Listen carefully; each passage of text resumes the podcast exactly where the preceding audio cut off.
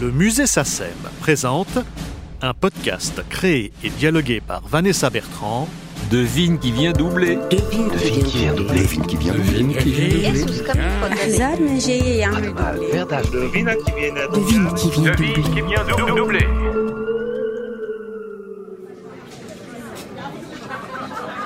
Dans un dîner avec des inconnus, il y a toujours un moment où arrive la question, Ah, et, et vous faites euh, quoi dans la vie? Et quand on répond Je suis dialoguiste de doublage. 9 fois sur 10, on s'entend dire Ah, super, alors vous faites la voix de qui? Eh bien non, les dialoguistes de doublage ne font pas les voix. Ils font parler les voix, enfin celles des comédiens, en écrivant des dialogues dont le sens, la musicalité et le rythme sont fidèles au dialogue original, mais en français. Et dans une version qui est donc adaptée plutôt que traduite, parce qu'adaptée à un public français sur le plan du vocabulaire et des références, et adaptée aussi en fonction du fameux synchronisme. C'est-à-dire pour que le texte enregistré donne l'illusion qu'il sort de la bouche du comédien original. Le doublage, euh, c'est une discipline de fer. En écoutant cette série de podcasts, vous saurez tout sur ce métier qui permet aux spectateurs de voir un film en français avec des répliques savoureuses. Qui sont les adaptateurs et d'où viennent-ils? J'ai suivi une, euh, une formation qui était un séminaire d'écriture pour le doublage. En fait, moi, j'ai fait du droit. Il était romancier, il avait écrit également beaucoup de pièces de théâtre. Il était très familiarisé avec euh, le dialogue et l'écriture, bien entendu. On parlera aussi du sous-titrage, qui est également une version française de l'œuvre. Il faut restituer le sens, le ton, l'émotion d'une phrase éventuellement, mais dans un temps de lecture imparti. C'est un jonglage différent avec les mots, c'est complètement autre chose. Qu'est-ce qu'il faut pour être un bon auteur?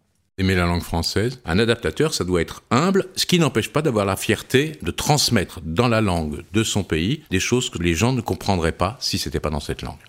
Bah, quand un comédien n'arrive pas à faire quelque chose, évidemment, c'est la faute de l'auteur. Le, doublage, c'est un art de l'effacement. Quand le scénario original est intéressant et bien, et quand les comédiens sont bien, eh ben, il y a dix idées qui viennent à la seconde. Est-ce qu'il y a de la censure?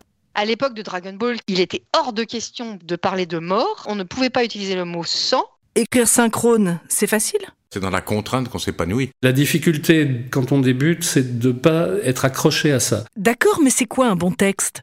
Le dialogue n'a rien à voir avec justement une traduction littéraire, descriptive. On a envie d'une chose gourmande, un mot qui frappe, une création qui n'est pas de l'eau tiède. Le vrai travail, c'est véritablement transposer la langue originale en langue française, audible, compréhensible, correcte. On peut tout à fait être à l'origine d'expressions euh, qu'on va retrouver dans les cours de lycée, les cafétérias. La vérité est ailleurs. Et que fait le comédien? Le comédien de doublage doit être euh, humble devant son travail. En fait, euh, c'est une question de souffle. Est-ce qu'on entre dans le souffle de l'autre? Il y a une sorte de carapace de ligne mélodique, il faut absolument rentrer dedans. C'est les yeux qu'il faut jouer, les respirations, les épaules, la, la façon de parler. J'ai une très grande admiration pour euh, ces gens qui habitent le rôle et on n'a pas l'impression justement qu'il y a de difficultés techniques, alors qu'il y en a de nombreuses. C'est très compliqué. Quel est le rôle du directeur artistique? Donc il s'occupe du casting, on s'occupait des dates, on s'occupait des plans de travail, et ensuite on enregistrait sur le plateau, alors c'était le bonheur.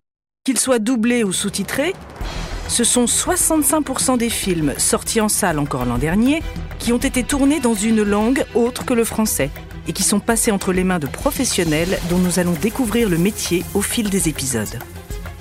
Le mot-clé du métier, c'est quand même le plaisir. Des auteurs, des comédiens, des directeurs artistiques et des techniciens nous feront partager leur passion, leur quotidien, leurs inquiétudes, leurs anecdotes. Les films, les séries, les chansons synchrones, C'est euh, quelque chose de formidable à faire. Voir ce qu'on a fait en chanson, c'est euh, puissance 10 quand même. les dessins animés, Dans le dessin animé, ce qui est important, c'est le rythme. les jeux vidéo, On appellera vraiment des auteurs de doublage pour euh, travailler sur ces parties de jeux vidéo qu'on appelle des cinématiques. c'est leur quotidien. Et ces professionnels vont vous faire passer de l'autre côté de l'écran. On fait des bâtards, mais des beaux bâtards.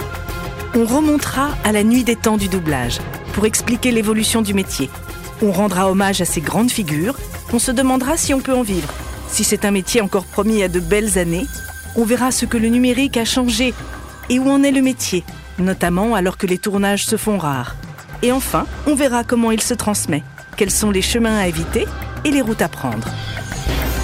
La route, là où l'on va, on n'a pas besoin de route. Alors, devine qui vient doubler